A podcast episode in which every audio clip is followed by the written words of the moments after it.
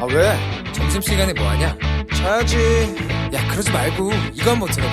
아 뭔데? 지금 당장 라디오를 켜봐. 나른한 오후 깨울 시사 토크쇼. 모두가 즐길 수 있고 함께하는 시간. 유쾌하고도 신나는 시사 토크쇼. 오태훈의 시사본부 이 시각 라디오 정보센터 뉴스입니다. 김부겸 국무총리 후보자는 국회 인사청문회에서 대북전단 살포 행위를 우리 국민에게 위협이 되는 행동이라고 규정했습니다. 방역당국이 현재 국내 코로나19 환자 수가 감소 추세에 있다면서 특별한 변수가 없다면 1, 2주 안에 신규 환자 500명 미만도 가능할 것으로 보인다고 전망했습니다. 코로나19로 원격 수업이 장기화하면서 결식 우려가 커지고 있는 학생들에 대해 서울시 교육청이 급식 바우처 지원 사업을 추진합니다. 코로나19 예방을 위해 격리된 장병에게 일반 장병과 똑같은 수준의 배식이 보장되고 격리 기간 제한됐던 군부대 매점의 이용도 일부 할 수 있게 됩니다. 병원에 입원한 기초생활수급자나 차상위 계층의 재난적 의료비 신청 기한이 퇴원 일주일 전에서 퇴원 3일 전까지로 연장됐습니다. 공군은 중국 우주발사체 창정5 비호의 로켓 잔해 추락 예측 지점에 한반도가 포함되지 않는다고 밝혔습니다. 지금까지 라디오 정보센터 조진주였습니다.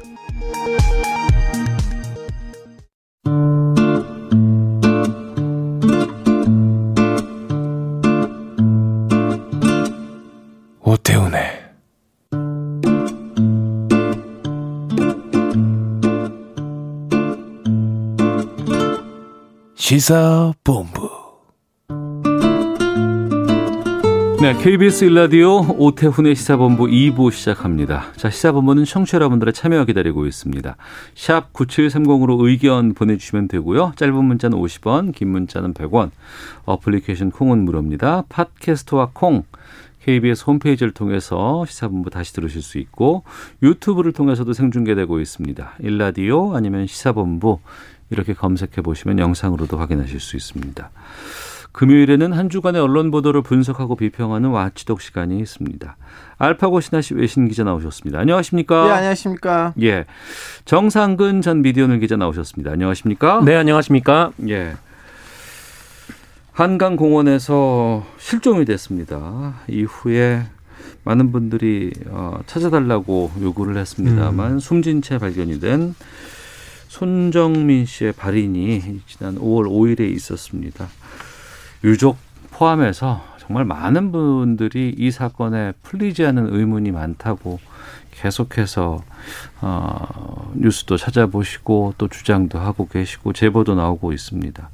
근데 여기에 또 이걸 편승해서 너무나 많은 뉴스가 쏟아지고 있다. 음. 또 이것 때문에 좀 어, 무언가 논란과 잡음들이 뒤따르고 있다고 하는데 이 손정민 씨 관련된 보도들 분석해 보는 시간 좀 가져보겠습니다. 정상은 기자. 네. 그간에 먼저 그리고 그 어, 잘못된 보도들 아니면 가짜 뉴스들이 꽤 많이 생산이 됐다고 하는데 사실 관계를 네. 좀 밝혀볼 필요가 있을 것 같습니다.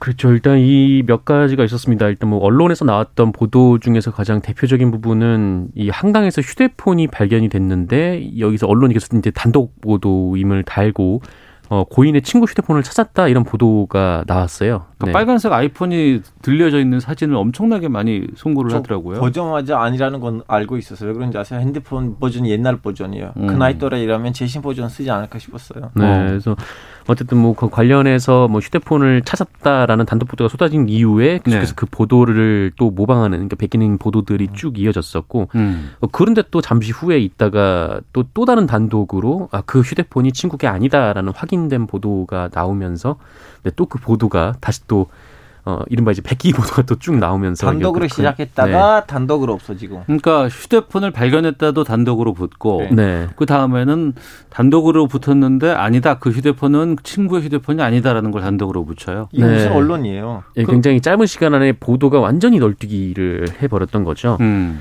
어, 그리고 언론의 보도로 나온 거는 아닙니다만 가짜 뉴스들도 있었습니다. 온라인에 퍼졌던 음. 그런 가짜 뉴스들이요. 그러니까 뭐 고인의 친구 부친이 뭐 고위 경찰 간부라거나 네. 뭐 의대 병원 교수라거나 이 등등 이제 집안 배경에 대한 보도가 나왔는 아, 어, 가짜 뉴스가 있었는데 음. 어, 이거 역시 사실이 아닌 것으로 확인이 됐습니다. 네.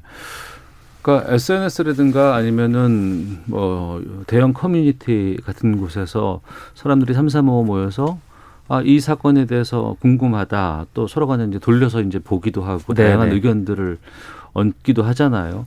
그건 충분히 그럴 수 있다고 보고 좀 그런 것에 대해서 기사가 나올 때가 꽤 많이 있어요. 커뮤니티 발 기사 같은 거. 네네. 근데 여기에 대한 팩트 체크는 언론사라 그러면 제대로 좀 해야 될 필요가 있지 않을까요? 맞아요. 근데 지금 이 상황에서는 네.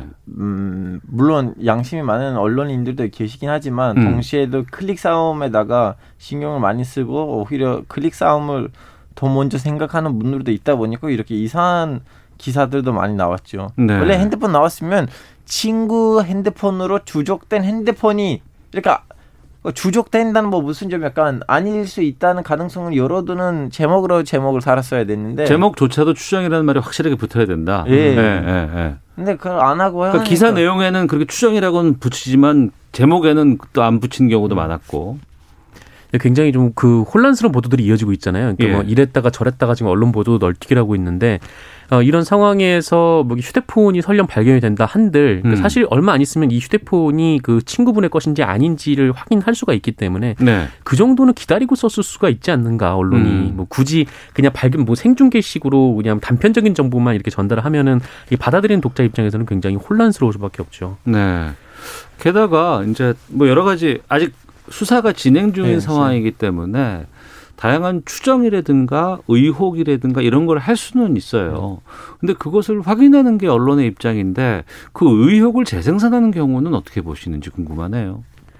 어, 그러니까 이게 지금 가장 큰 문제인데, 그러니까 지금 이 한강 실종 대학생, 그러니까 사망한 이 고인에 대한 기사가 나올 때 어, 굉장히 조회수가 높습니다. 음. 네, 그러니까 많은 사람들의 관심이 높으니까요. 네. 네, 굉장히 많은 분들의 관심을 어. 받고 있다라는 거예요. 예. 실제로 뭐 어, 굉장히 좀 그, 그 기사를 쓸 때마다 이제 높은 조회수가 나온다라는 말을 들은 적도 있는데. 아, 저, 우리 집 앞에 있었어요. 저도 그래서 너무 특별히. 네. 아, 뭐그 장소가? 예. 예, 예, 예. 그 CCTV에 있는 그 지하도 있잖아요. 저는 예. 거의 3일에 한 번 갔다 왔다 하는 지하도예요. 어. 음, 그래서 저 어쨌든 이거 굉장히 조회수가 높게 나오기 때문에 뭐 그만큼 이제 많은 분들이 또 가슴도 아파하시고 또이 음. 사건에 대해 의문도 가지고 계신 거죠. 근데 네.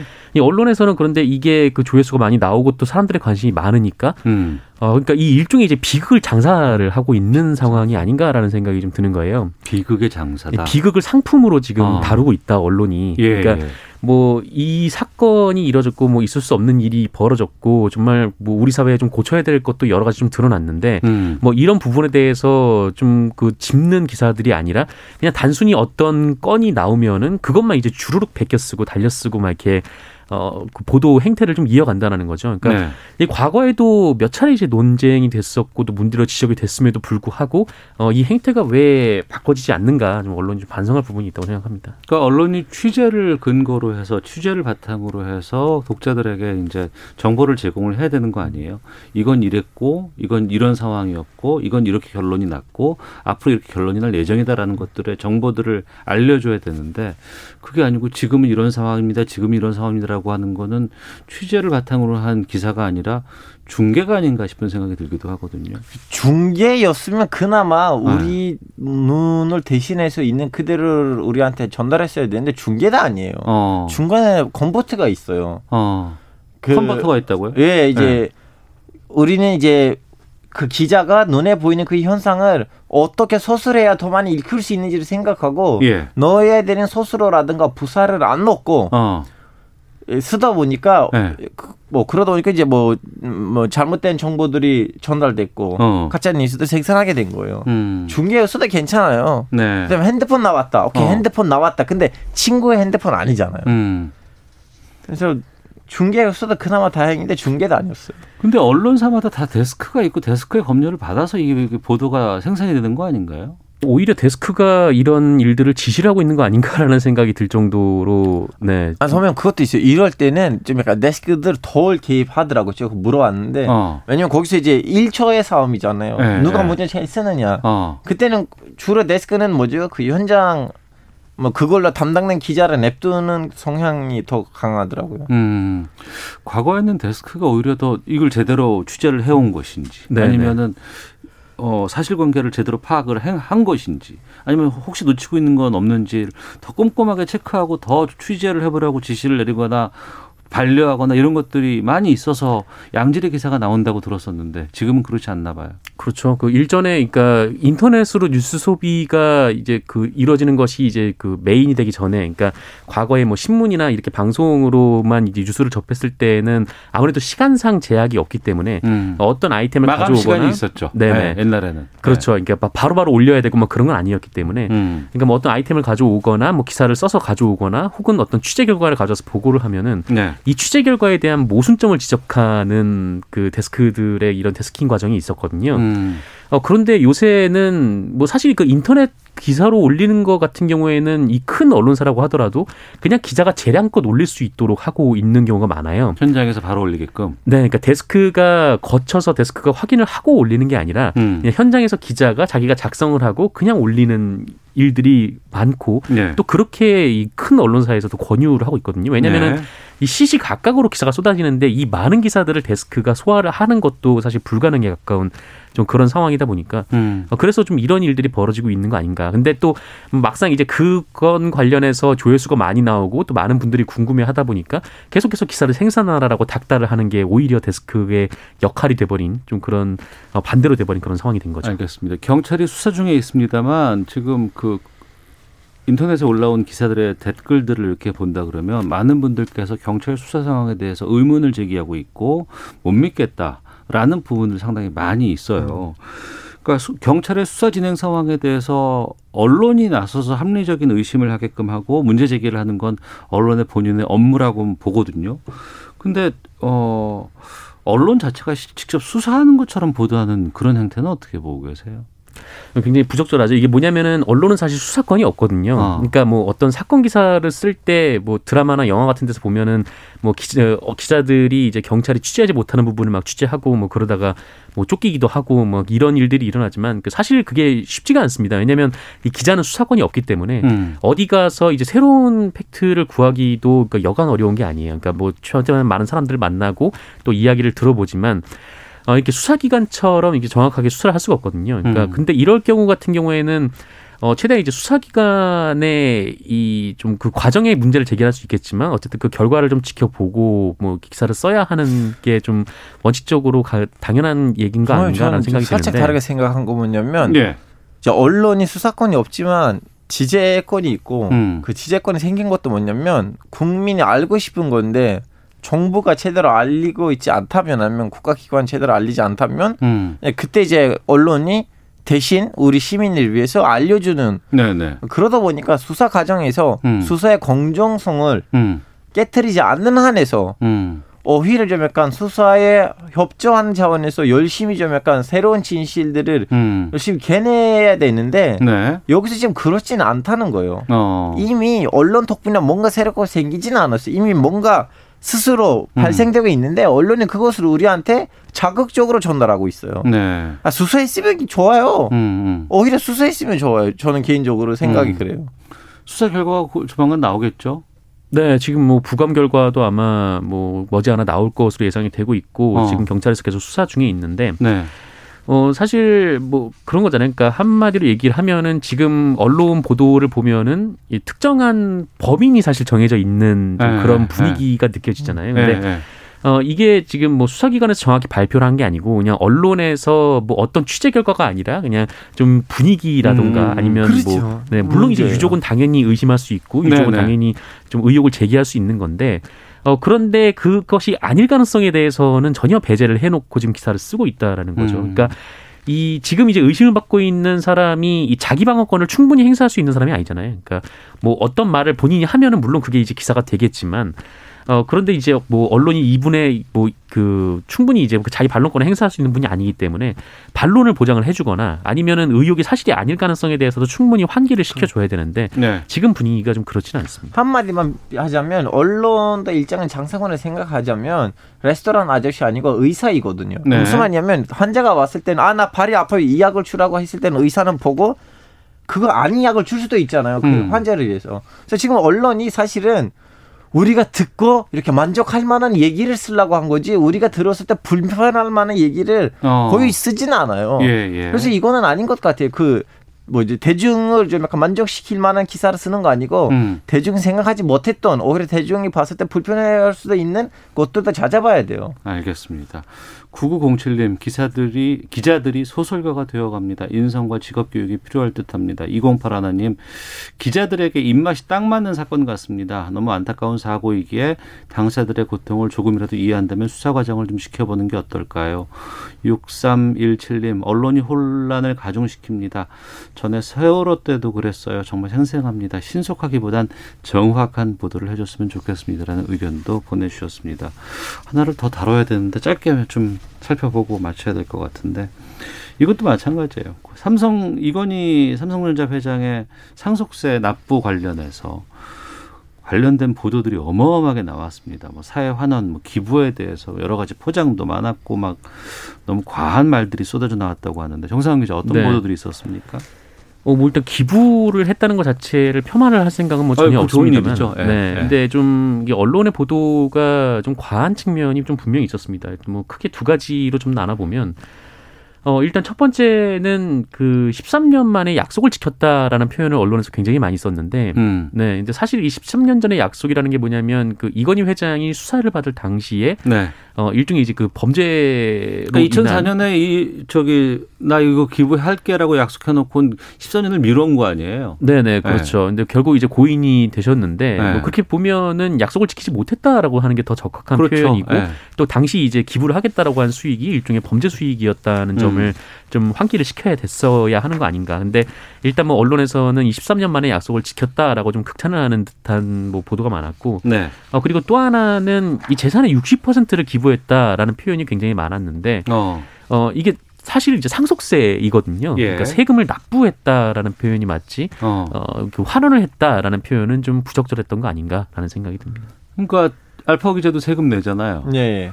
예. 근데 그 세금은 납부하는 거지 기부하는 건 아니거든요. 맞아. 예. 네. 근데 왜 이걸 그 언론들은 이렇게 삼성에 대해서만 기부라고 이렇게 쓸까요? 아직 기부 부분도 있긴 하지만 네. 삼성 이제 그 기사들 보시면 사실은 정확하게 뭐 기부라고 하진 않아요. 기부를 기부라고 하고 산속세도 얘기를 하지만 근데 서술을 보시면 왠지 산속세도 기부처럼 보이긴 하는데 음. 이제 에, 물론 이따가도 이제 질, 질문하실지도 모르긴 하지만 그 이거는 뭐라고 해야 되나? 지금 얘기하세요. 이따가 질문할 시간은 없어요. 아, 알겠습니다. 아, 예, 예. 이건 단순히 기업하고 언론의 밀착 관계보다는 어. 왜냐하면 딴 나라들에서도 언론 네. 그 기업들이 언론들에서 자기한테 유리한 좋은 기사들을 네. 시키게끔 하는데 주로 보면 그 언론사하고 그 기업의 뒤에서 좀 약간 배경이 있어요. 뭔가 좀 약간. 그러면 이러한 기사들은 언론이 언론인으로서 그냥 본인들이 스스로 낸 것보다는 삼성과의 여러 가지 무슨 관계라든가 서로 간의 어떤 뭐 홍보라든가 뭐 이런 원래 그렇게 돼야 되는데 네. 한국에서는 삼성이라면 네. 원래 정통에 있었던 그런 논리 방식보다는 아. 논리 그 이념 싸움에서 삼성이 이제 더 이상 하나의 기업보다는 네. 이념의 상징이 돼버린 거예요. 이념, 이념의 상징 아니면 예. 이념의 상징? 이념, 사상. 아, 이념. 예. 어. 그래서 사상 충돌에서는 삼성이 네. 하나 이렇게 우살이 돼버린 거예요. 아. 아니면 방패. 하긴 그만큼 너무나 많은 기사들을 다루게 되고 또 우리가 그런 거에 익숙해져 버렸잖아요. 알퍼 기자의 말에 조금 첨언하자면 그 일전 같은 이제 예전 같은 경우에는 이제 삼성이 이 과거에 2008년 그 김영철 변호사 폭로 이후에 이 광고를 가지고 언론을 압박을 한 적이 있었어요. 그래서 네네. 실제로 자 비판 기사를 쓴 언론들에게 광고를 주지 않았었는데 음. 어 그게 이제 그 삼성의 일종의 압박에 좀 언론이 좀 먹고 살기 위해서 어쩔 수 없이 이제 삼성 쪽에 이제 좀 그렇게 좀 압을 하는 거 아닌가라는 음. 생각도 있었는데 네. 이게 몇 년 전에 이제 이른바 이제 장충기 문자 사건으로 저도 그런 생각이 좀 바뀐 거예요. 이 시간에 좀 다뤘었잖아요. 네. 네. 네.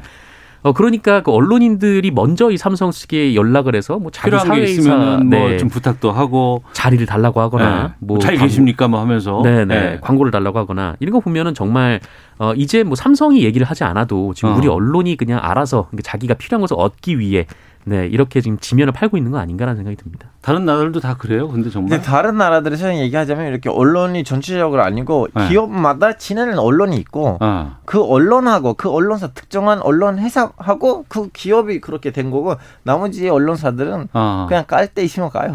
뭐 아. 썼다 말로 얘기하자면. 그러니까 뭐 특정 서양상 그런 언론들도 있을 수는 있지만 예, 예. 우리처럼 대다수의 언론들이 이렇게 삼성에만큼은 관대하지는 않다. 뭐 이제 방금 전에 얘기했던 처럼 이거 상사 사상의 충돌이라고 저는 보고 있어요. 음. 이 와치독 시간 오랫동안 지금 저희 계속하고 있는데 참 많이 다뤘던 주제이기도 하거든요. 네네. 네. 이 포탈 문제라든가 음. 삼성 문제에 대해서는 근데 끊임없이 계속 이어지는 거 보면 앞으로도 계속 다룰 시간이 좀 있지 않을까라는 네. 생각이 좀 새로운 듭니다. 문장들을 만들어야 돼. 음, 알겠습니다. 자 주간 미디어 비평 와치독 정상근 기자, 알파고 신하식 기자 두 분과 함께했습니다. 두 분 오늘 말씀 고맙습니다. 네, 고맙습니다. 감사합니다. 예, 자 이어서 기상청 연결해서 미세먼지 정보 알아보고요, 교통 정보도 파악하고 돌아오도록 하겠습니다. 날씨와 미세먼지 정보 강혜종 씨입니다. 네, 날씨와 미세먼지 정보입니다. 황사가 유입되면서 서울 및 중부 서해안 쪽 미세먼지 농도 매우 나쁨 단계까지 올랐습니다. 전국의 미세먼지 농도 오늘 높겠고 오후에 매우 나쁨 단계까지 일시적으로 오를 수가 있겠습니다. 또한 비의 양은 적지만 오늘 강풍이 우려할 만한 수준입니다. 전국 곳곳에 강풍 특 특보가 발효 중인 가운데 내일까지도 강풍이 이어지겠습니다. 시설물 관리에 유의하셔야겠고요. 영동과 일부 경북은 대기가 매우 건조한 상태라 화재 예방에도 신경 쓰셔야겠습니다. 오늘 구름이 많이 낀 가운데 한때 비가 조금 내리겠습니다. 서울 경기도는 비가 지금 멎은 상태인데요. 천둥 번개, 돌풍을 동반하겠고 일부 우박이 떨어지는 곳도 있으니까 주의하셔야겠습니다. 오늘 낮 최고 기온은 서울 18도, 대전, 광주 21도 등 16에서 26도의 분포 분포를 보이겠습니다. 주말인 내일은 맑은 뒤에 중서부 지방은 구름이 많이 끼겠고요. 내일 서울의 아침 기온 11도로 내려가고 낮 기온은 22도 등으로 오르겠습니다. 지금 서울의 기온은 15도입니다. 날씨 정보였고요. 다음은 이 시각 교통 상황 알아보겠습니다. KBS 교통정보센터 김한나 씨입니다. 네, 오늘 종일 사고가 적지 않게 발생하고 있습니다. 마음은 급할지라도 가장 중요한 건 안전이니까요. 운전에 집중을 해 주시기 바랍니다. 지금 서울 시내 간선도로 한강 교량에서 사고 소식이 있습니다. 천호대교 북단에서 남단 쪽인데요. 사고 차량이 3차로를 막고 있는 상황이라서 차선 변경에 유의하셔야겠고요. 강변북로 구리 방면으로는 영동대교 북단 부근 1차로에서 고장차를 처리하고 있어서 동호대교부터 영동대교까지 여파받고 있습니다. 또 영동고속도로 강릉 쪽으로는 신갈분기점 부근 4, 5차로에서 화물차 관련 사고를 처리하고 있습니다. 이 전후로는 동군포에서 부곡나들목까지 짧게 서행하고요. 또 용인에서 양지터널 부근 6km 더디게 지나고 있습니다. 마지막으로 경부고속도로 부산 방면입니다. 죽전 부근에서 수원까지 또 동탄 분기점에서 오산 부근까지 각각 7km씩 정체되고 있습니다. KBS 교통정보센터였습니다.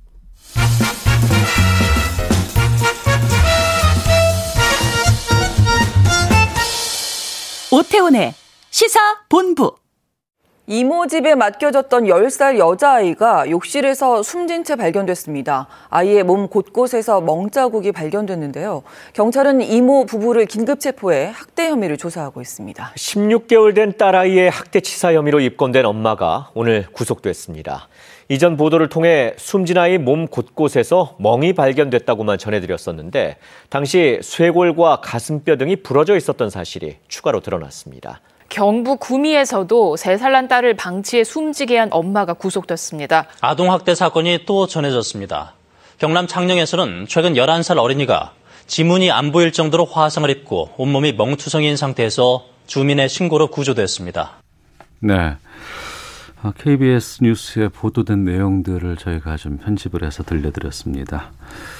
차마 입에 담기 힘든 끔찍한 아동 학대 사건이 우리 사회에 계속 되고 있습니다.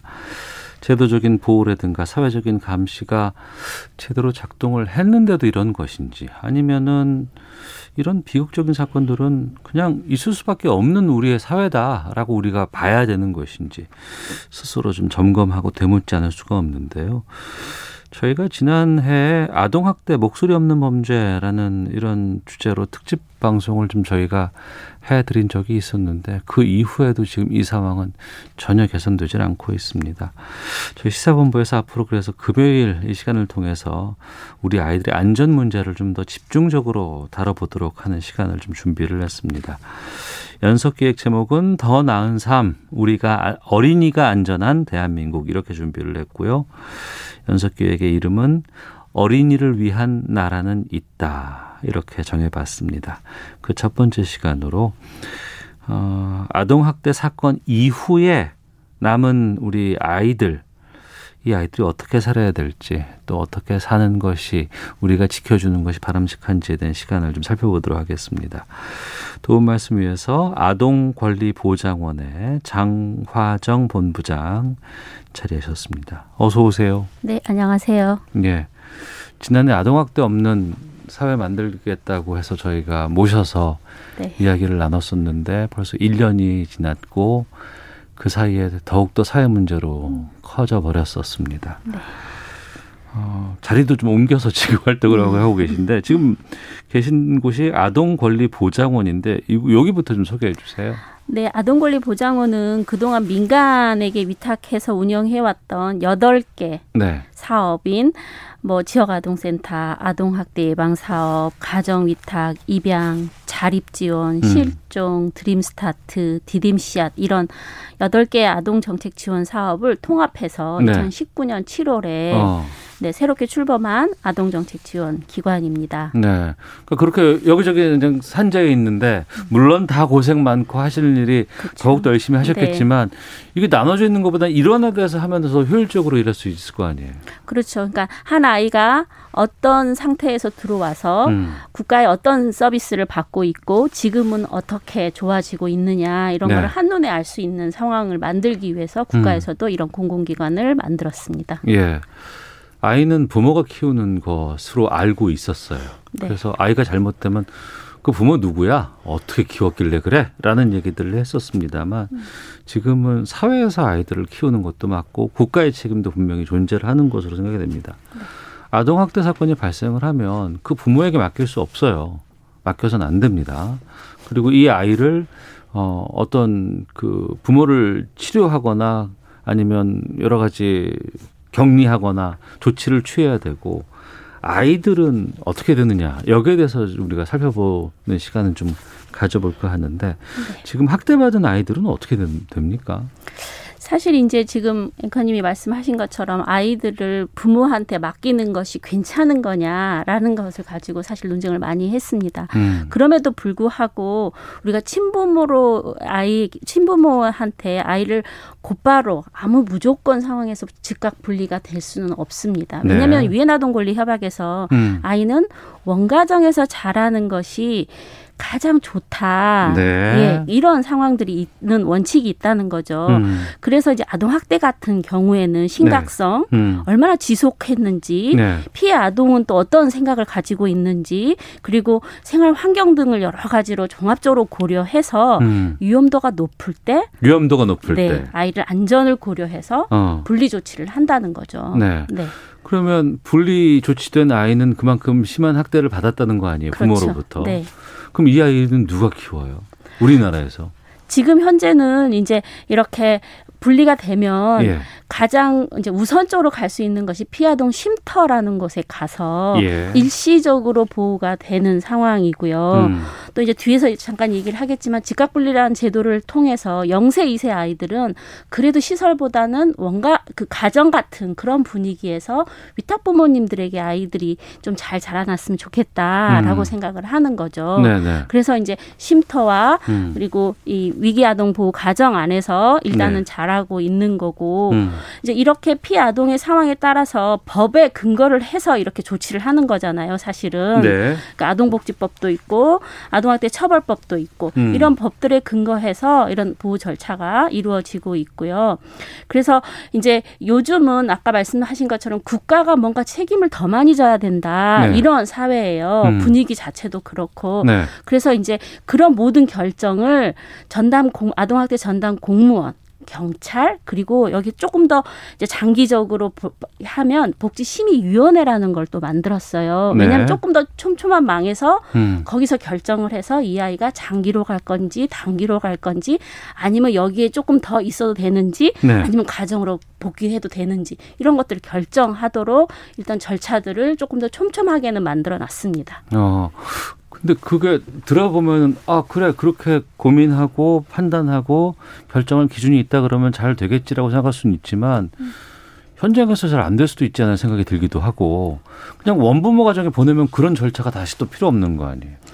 근데 원부모 가정에 보낼 때도 네. 이 부모가 안전한 가정이냐를 네. 판단을 받아야 되는 거잖아요. 해주셔야 돼요. 그쵸? 맞습니다. 네. 그러니까 그런 판단들을 네. 혼자서 할수 없죠. 네. 아동학대 전담 공무원이 어. 그 기준을 가지고 그 부모를 판단하거나 경찰이 판단할 수 없으니 그렇게 해서 그냥 아동 학대가 있음에도 불구하고 원 가정으로 돌려보냈다가 더 큰 사고가 나서 그렇죠. 문제가 된 적이 네, 있지 않습니까? 맞아요. 그래서 이제 아동복지 심의위원회란 것도 만들고 음. 뭔가 좀 조금 더 이 국가적인 차원에서 촘촘한 망으로 그그 그 가정 원 가정을 좀 쳐다보자 네. 관심을 가져보자 뭐 음. 이런 것들을 하는 거죠. 네.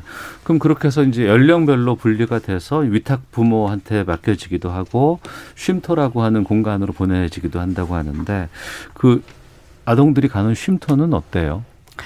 사실 아들 아동들이 가는 쉼터는 아까 말씀드린 영 아이들 영유 아이들은 네. 가정에 보내는 거예요. 어. 그러니까 이제 위탁의 자격을 가지신 네. 어머님들이 어. 이 아이들이 얼마나 지금 고통을 받고 있고 마음의 상처를 받고 있으니까 이런 상처를 잘 보듬어 주실 수 있는 가정에 음. 이제 그걸 또 원칙으로 보고 기준을 삼아서 그 가정에다 아이를 보내드리는 거고 예. 또 이제 그런 영유아가 아닌 일반 아이들 학대를 받은 일반 아이들은 그러면 한 서너 살이나 뭐 이런 그렇죠. 아이들 네. 네. 이런 네. 아이들은 그냥 피아동 쉼터에 어. 가는 거고요. 예. 또 근데도 이제 기자님들이 글을 쓰시면서 갈 곳이 없다 아, 이렇게 예, 또 예. 얘기하시잖아요. 어. 그래서 피아동 쉼터를 조금 더 많이 빠르게 만들자라는 예, 예. 얘기도 하고 어. 그리고 또 곳곳에 양육 시설들이 있잖아요. 음. 이제 거기서도 이제 피아동에 관련된 이 학 대받는 아이들을 받는 곳들이 계십니다. 그래서 네. 이제 거기서 양육할 수 있도록 어. 도와주고 있고요. 네. 저희가 지난해 이 쉼터는 저희 담당 프로듀서가 가서 맞아요. 현장을 네. 확인하기도 네. 했었어요. 네. 네. 그랬더니 갔다 오고 나서 너무 잘 돼 있다더라. 음, 음. 너무 그곳에서 일하시는 분들께서 고맙더라. 음. 근데 이런 곳에 있는 아이들은 다행인데 음. 그렇지 못한 애들도 있지 않을까. 너무 많이 없으니까. 그렇죠. 근데 많이 늘어났어요. 지금 현재 이제 남녀를 좀 구분도 하고 음. 그리고 이제 한 아보전마다 이렇게 두 개씩 더 생기면 지금 현재 아보전 72개니까 아보전이라는 건 아동보호 전문기관. 아, 네. 아, 그걸 아보전이라고 네. 하시는구나. 청취자님들이 네. 잘 모르시죠. 네. 아동보호 전문기관이 있으니까 예, 예. 그런 아동보호 전문기관 근처로 어. 이렇게 남녀를 구분하고 예. 뭔가 또 너무 어린 아이들은 거기서 받을 수가 없으니까 음. 또 이런 위탁 가정도 만들고 음. 이렇게 해서 지금 운영이 되고 있습니다. 네. 과거에는 음음. 음. 뭐 이런 시설이 뭐 부족한 경우도 있었고 음. 또 한편으로는 엄마가 잘못하고 아빠가 잘못했다고 하면은 할머니라든가 고모라든가 이렇게 해서 친척들이 맡기도 했었잖아요. 지금도 그런 게 있어요? 네. 그러니까 이제 우리가 그 원가정 분리로 인해서 아이들도 심각한 심리적인 어려움을 겪을 수 있으니까 낯선 곳에 가서 물론 그렇죠. 위탁 부모라고 하고 네. 잘돼 있는 쉼터라고는 하지만 아이들이 그렇죠. 낯선 사람들과 같이 잠자고 이렇게 하는 걸 생활하는 게 쉽지 않을 것 네. 같기도 그래서 하고. 이제 친숙한 이런 친족한테 아이들을 보호하는 경향들이 있었죠. 네네. 근데 이제 현실적으로 봤을 때 이 친부모가 이렇게 음. 학대를 하시는 그런 상황에서는 네. 친인척하고 장, 그 오랜 기간 왕래도 없고 음. 또 고립도 되어 있어서 네. 아이들을 돌봐주실 만한 이런 친인척이 없는 경우들도 있고요. 어. 또한 가지 우리가 관가해서는 안 되는 것 중에 하나가 예. 학대는 사실 세대 간 전이로 이루어지거든요. 어. 그러면 지금 부모님의 조부모님도 음.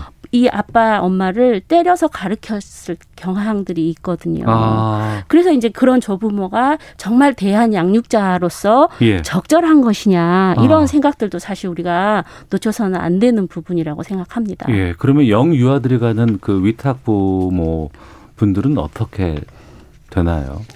일단 아까 말씀드렸지만 위기 아동을 따뜻한 마음으로 품어 주실 수 있는 안정한 안정적인 가정을 구성하고 계시는 부모님들로 음. 저희가 지금 기준을 삼고 있고요. 네. 위탁 부모님들의 나이가 25살 이상이어야 되고 어. 아이하고는 60세 이상의 차이가 나지 않도록 네. 너무 나이가 많이 들어서 연로하셔서 아이를 양육하실 수 없는 경우를 말하는 거고요. 네네. 네. 그리고 또 이제 현재 지금 아이가 두 명. 어.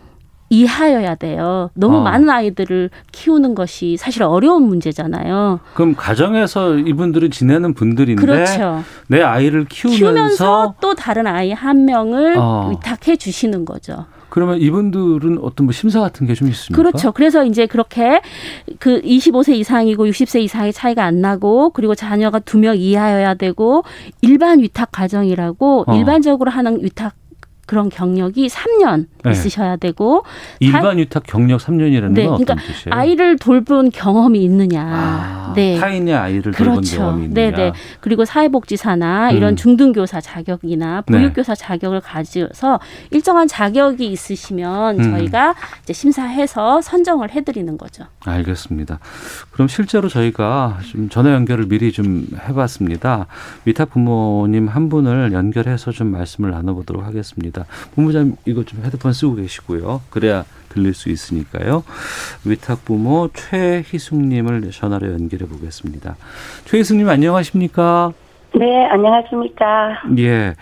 먼저 지금 거주하고 계신 곳은 어디인가요? 예, 경남 경남 밀양에 거주하고 있습니다. 경남 밀양에 계시고 예.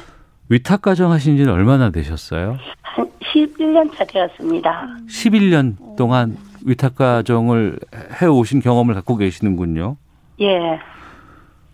위탁 가정을 어떻게 해서 하시게 됐었는지도 어, 궁금하네요. 이제 저희 가족 중에는 바로 위에 언니가 이방 가정이고요. 예. 넷째 언니도 이제 친위적 위탁 가정을 하고 있습니다. 음. 이제 기회가 되면 저도 이제 이방이나 위탁을 하고 싶다고 하는 생각을 하고 있었는데요. 네. 그쯤에 이제 친구들도 몇 가정이 위탁을 하게 되었습니다. 음. 이제 한 친구가 이제 위탁을 했는데, 어, 그 아이들을 이제 키우는 걸 보니까, 네. 어, 나도 할 수 있겠다 이런 생각이 들더라고요. 그냥 어. 우리 아이들 키우듯이, 예, 예. 어, 키우면 되겠네 이런 생각을 하게 되었고, 또 관심도 있었고, 또그 어. 친구가 이제 권유를 하게 되어서, 예.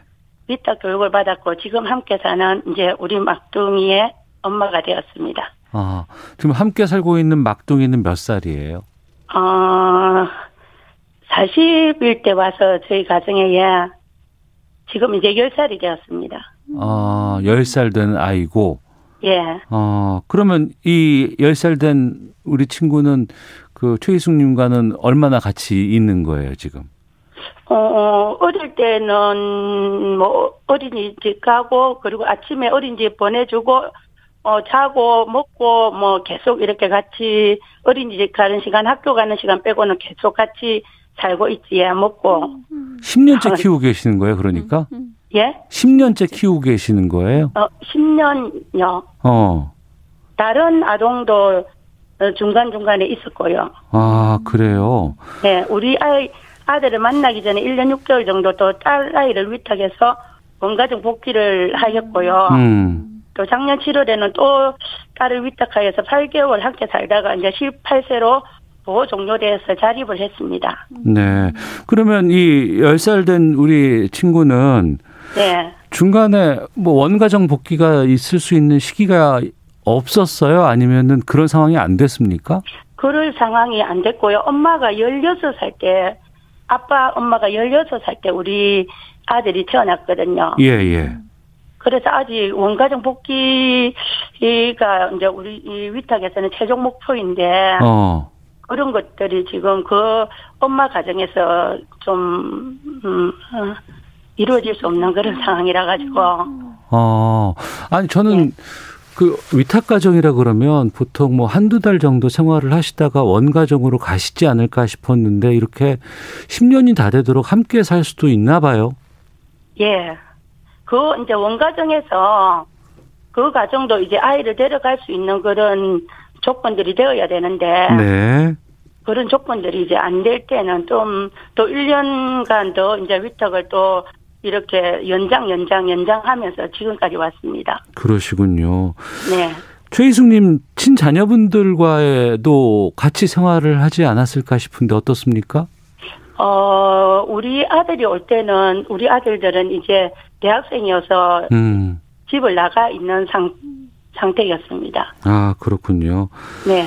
그렇게 그 막내 키우면서 좀 가장 큰 어려움 같은 걸 말씀하신다면 어떤 게 있을까요? 어, 가장 큰 이제 어려움은요. 주위의 시선에 대한 그런 것들이 조금 어려웠는데요. 어.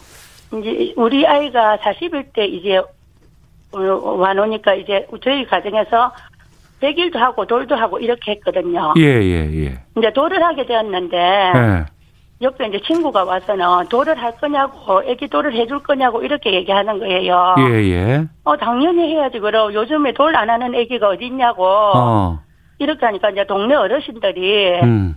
아니 왜 애기가 뭐 애기가 뭘 안다고 음. 애기가 천지도 모르는데 왜 돌을 해주려고 하냐고 음. 차라리 그 돈을 모아서 나중에 이제 교육비로 쓰는 게 차라리 낫지 어. 지가 이제 뭐 알 때 그 아이를 위해서 돈을 쓰는 게 어, 낫지 않냐, 그 외도를 해주려고 하냐, 막 음. 이렇게 얘기 한, 한다고 하더라고요. 예. 그 이제 제가 아니라고, 우리 아이가 뭐, 아, 내가 돌잔치를 했, 어, 내가 뭐 돌잔치를 했네, 어쩐데, 이런 것들은 기억하지 못하겠지만, 음, 음. 우리 아이가, 아, 내가 정말 이 가정에서 행복하게 살았네, 행복했네, 예, 예. 어, 그리고 정말 사랑받았네, 이런 것들은 지 몸이 기억하고 있을, 있는다고, 지 세포 하나하나가 다 기억한다고, 아. 그렇게 얘기하면서 돌잔치를 했습니다. 아니, 저는 키울 때 여러 네. 가지 어려움들을 말씀하실 줄 알았는데 그 부분이 아니고, 막내를 키움에 아. 있어서 예, 예. 주변에서의 시선 실천이 되게 힘드시는군요. 어, 그런 어려움들은 당연히 뭐 그냥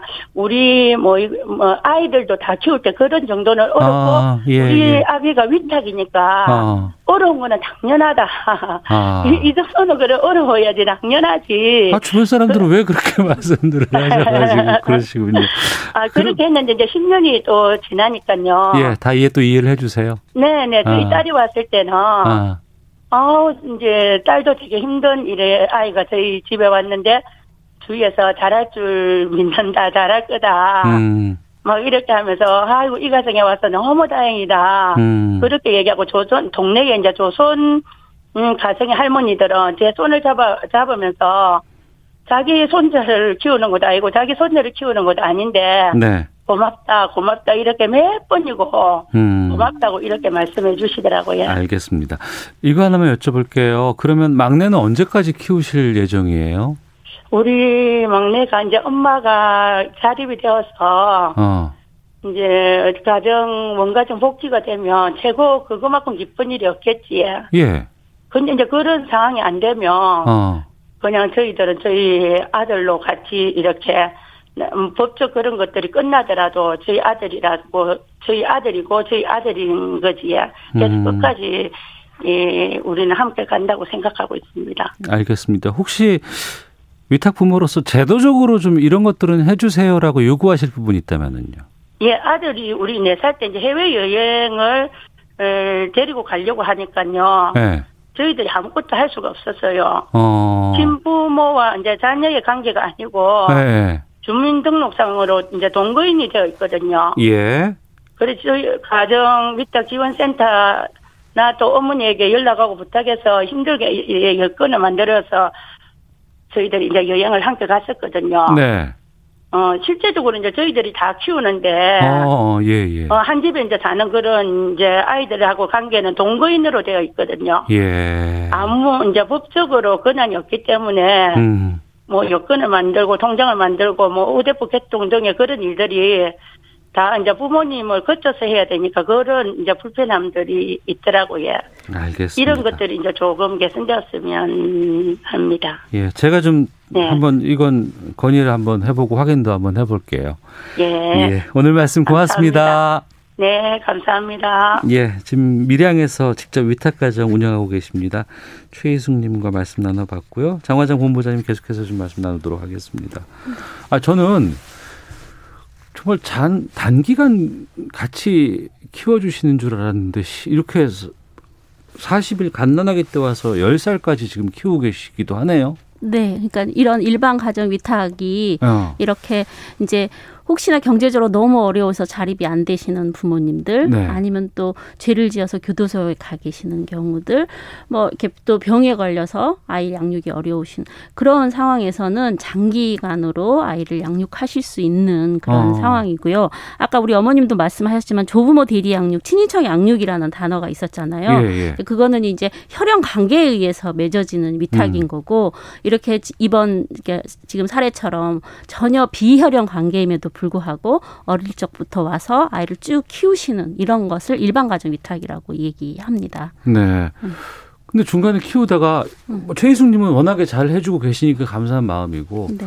나못 키우겠다 하시는 분들도 계실 것 같은데 이렇게 길어지면 당연히 조금 이제 어려움을 보이시는 경우도 있는데 네. 그런 거는 이제 저희가 계약으로 일단 진행을 하는 상황이어서 1년 어. 동안 어떻게 지내셨는지 우리도 평가하고 네. 또, 또 어려움이 없는지 그런 것도 음. 지원도 하고 이제 그렇게 해서 네. 위탁이 이제 이루어지는 거고요. 다행히 요번 우리 친구들은 어느 정도 뭐 병도 없었고 음. 어느 괜찮은 상황이었었잖아요. 네, 네. 근데 이제 혹시나 거기에 질병이 있거나 어. 또 그쵸 아이가 아프거나 네, 그리고 또 경계선이라고 얘기해서 우리가 어.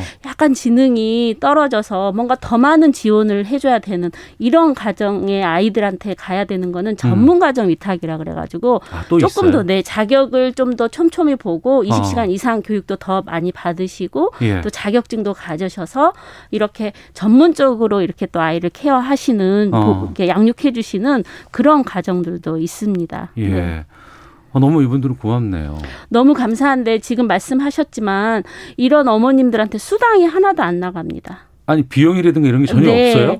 즉 지금 하고 있는 모든 상황은 아이들에 대한 얘기만 합니다. 그러니까 아이들에게 필요한 양육비라고 어. 얘기하는 거. 그게서 7세 이하는 30만 원, 음. 7세에서 13세까지는 40만 원, 중학생이 되면 50만 원을 줍니다. 그리고 나머지는 뭐 이제 처음 들어갈 때 아이 침대 사라 이렇게 해서 일회용으로 주는 양 그, 그런 비용이 애가 크면 침대도 커질 네, 네, 100만 원 정도 있고요. 어. 그리고 나서 또 이 아이가 수급비를 받을 수 있는 일인 생계 가정이 됩니다. 이제 그런 비용만 나오는 거예요. 어. 그럼에도 불구하고 아까 아, 내 아이를 남한테 맡겨서 키우라고 그러, 해도 그러니까요. 힘든데. 그래서 아, 엄마들한테 이 수당을 좀 드려야 된다라는 네. 얘기를 하고 있는데 어. 사실 이 사업 자체가 지자체에 이양되는 사업입니다. 네. 그래서 국가의 지원이 되게 어렵습니다. 그러면 지자체에서는 예산이 그렇게 막 넉넉지 않아서 그렇죠. 그래서 그런 어려움들이 지금 사실 되게 예, 복잡합니다. 음. 그래서 이게 지자체별로 지원금 자체도 차이도 있고 그리고 말씀하신 것처럼 이 지자체 장이 아이에 대해서 어떻게 정책을 이끌어 나가시느냐 이거에 따라서 사실 상당히 다르다는 측면이 있어서 네. 이런 문제들이 사실 해결이 돼야 된다라고 음. 생각을 하고 있습니다. 6317번님, 보호시설이나 위탁가정에서도 진심을 다해 사랑으로 돌봐 아이들을 키우고 계시는데 학대 사건들 보면 정말 경악스럽습니다. 사립공원님, 저희 가정은 양육자가 남성이라는 거 이유 외에는 특별한 자격 요건 상 결격 사유가 없는데 위탁 가정 선정에서 탈락했습니다. 영유아 위탁은 중앙부처는 확대하려고 하지만 시도 시도라든가 위탁받은 기관들은 좀 소극적인 것이 아닌가라는 의견도 좀 들어와 있고요. 네. 6253님은 제 아이들이 아직 결혼을 하지 않아 손주가 없어서 내 손주처럼 위탁모가 돼주고 싶은데 가능할까요? 조건 낸다면 어떻게 하면 되는지 궁금합니다라고 말씀해 주셨거든요. 네. 정말 위탁모 하고 싶은 분들도 계실 것 같아요. 그렇죠. 그러면 아동권리보장원의 사이트에 들어가시면 예. 그 팝업장에 음. 이 위탁 엄마들을 모집하는 공고가 나와 있습니다. 네. 그래서 이제 거기 자격이 되시면 어. 지역에 있는 가정 그 가정 위탁 센터에서 음. 어머님께 알려드리고 또 교육도 시켜드리고 자격 기준도 저기 저희가 꼼꼼히 챙겨 봅니다. 음. 그래서 도와주시면 네 아이들에게는 상당히 도움이 되죠. 남자분도 가능해요? 사실 지금 남자분이셔서 탈락됐다라고 얘기하는데 네. 남자가 전업으로 아이를 양육하고 계시면 사실 가능합니다. 어. 아, 네. 근데 이제 모르겠어요. 다른 조건들이 또 어떻게 됐는지 그걸 예. 조금 더 챙겨봐야 되지 않을까. 그럼 현재 남성이 네. 위탁부모 역할을 하시는 분들 계세요? 지금 현재는 모두 다 부모님들이 하십니다. 그러니까 같이 계신 네, 분들. 네, 같이 계시는 분들. 아, 네, 네, 네. 그렇군요. 알겠습니다.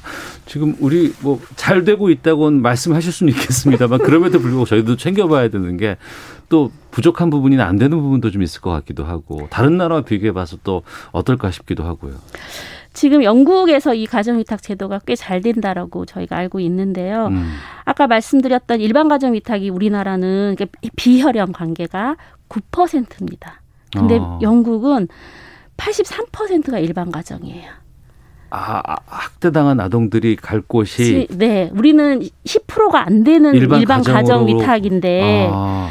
영국은 83%가 일반 가정 위탁. 즉, 그 나라 왜 이렇게 높아요? 그러니까 이제 그런 내용이 아까 우리 어머님도 말씀하셨지만 음. 우리는 그런 얘기를 하잖아요. 머리 뭐 검은 짐승은 안 거둔다.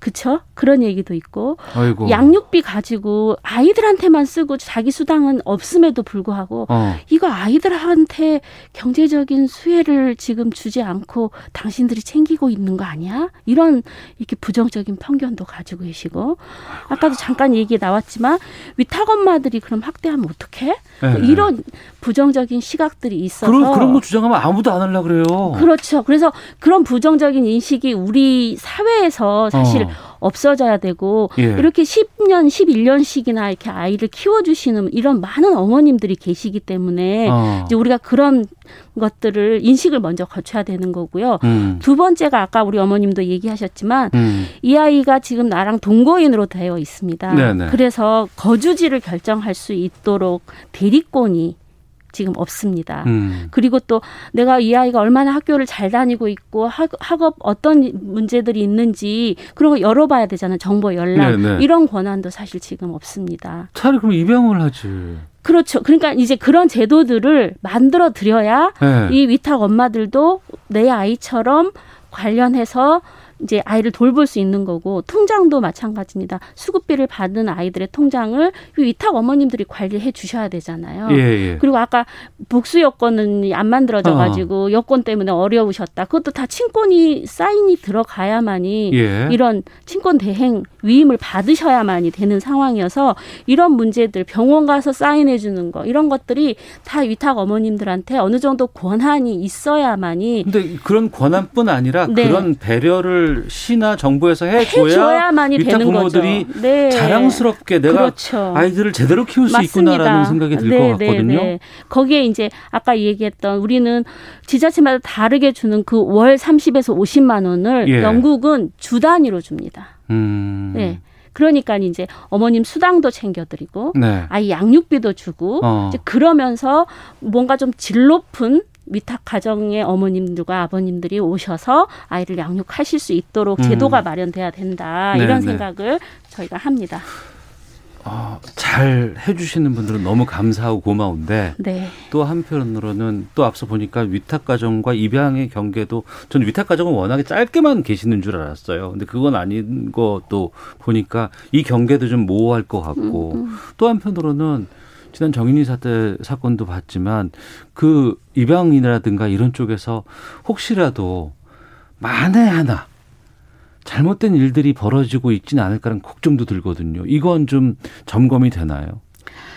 네, 그동안 이제 민간 입양 기관에서 입양 체계를 70년을 지금 해 오셨습니다. 네. 정부의 지원 한 푼 없이 어. 정말 묵묵히 아이들에게 가정을 만들어 주신 점은 정말 대단히 감사하고 음. 또 많은 입양 가정에서 아이를 잘 양육하고 계시고 행복한 가정을 꾸려주고 계십니다. 네.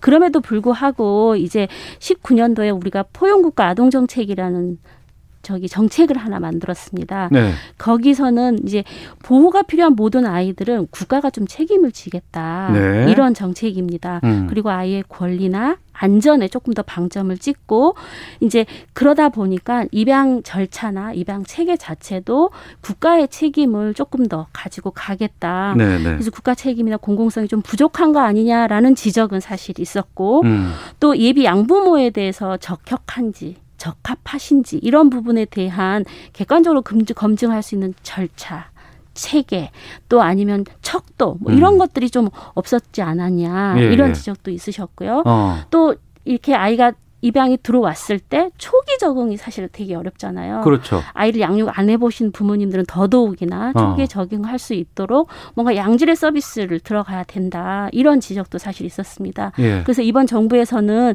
이런 예비 양부모에 대한 조사와 상담 절차에 대한 표준 절차를 지금 만들려고 어. 지금 연구를 지금 시작했습니다. 예. 그래서 외국 사례를 통해서 우리도 뭔가 조금 더 어. 객관화된 어. 검증 절차를 가져보자.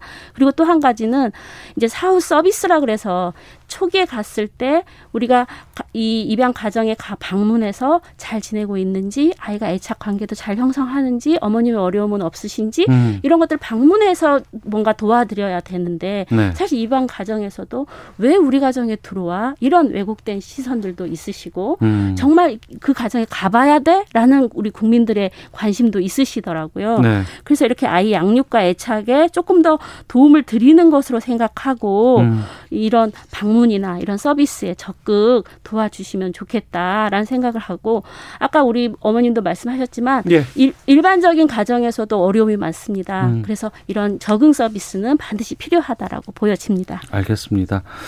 청취자분들께서 많은 분들께서 이 얘기 해 주세요. 정영원님 아이 분유값 기저귀값이 얼만데 정말 지원금이 현실성이 너무 없습니다. 사하나오공님 1004님 1356님 2627님 다들 돌봐주는 분에게 지원이 되는 돈이 없다니 그런 쪽에 예산 제일 먼저 편성됐으면 좋겠습니다라고 말씀해 주셨거든요. 이건 꼭 좀 좀 늘리고 편성 좀 해주셨으면 좋겠다는 생각이 들고 더 계속 좀 짚어보도록 하겠습니다.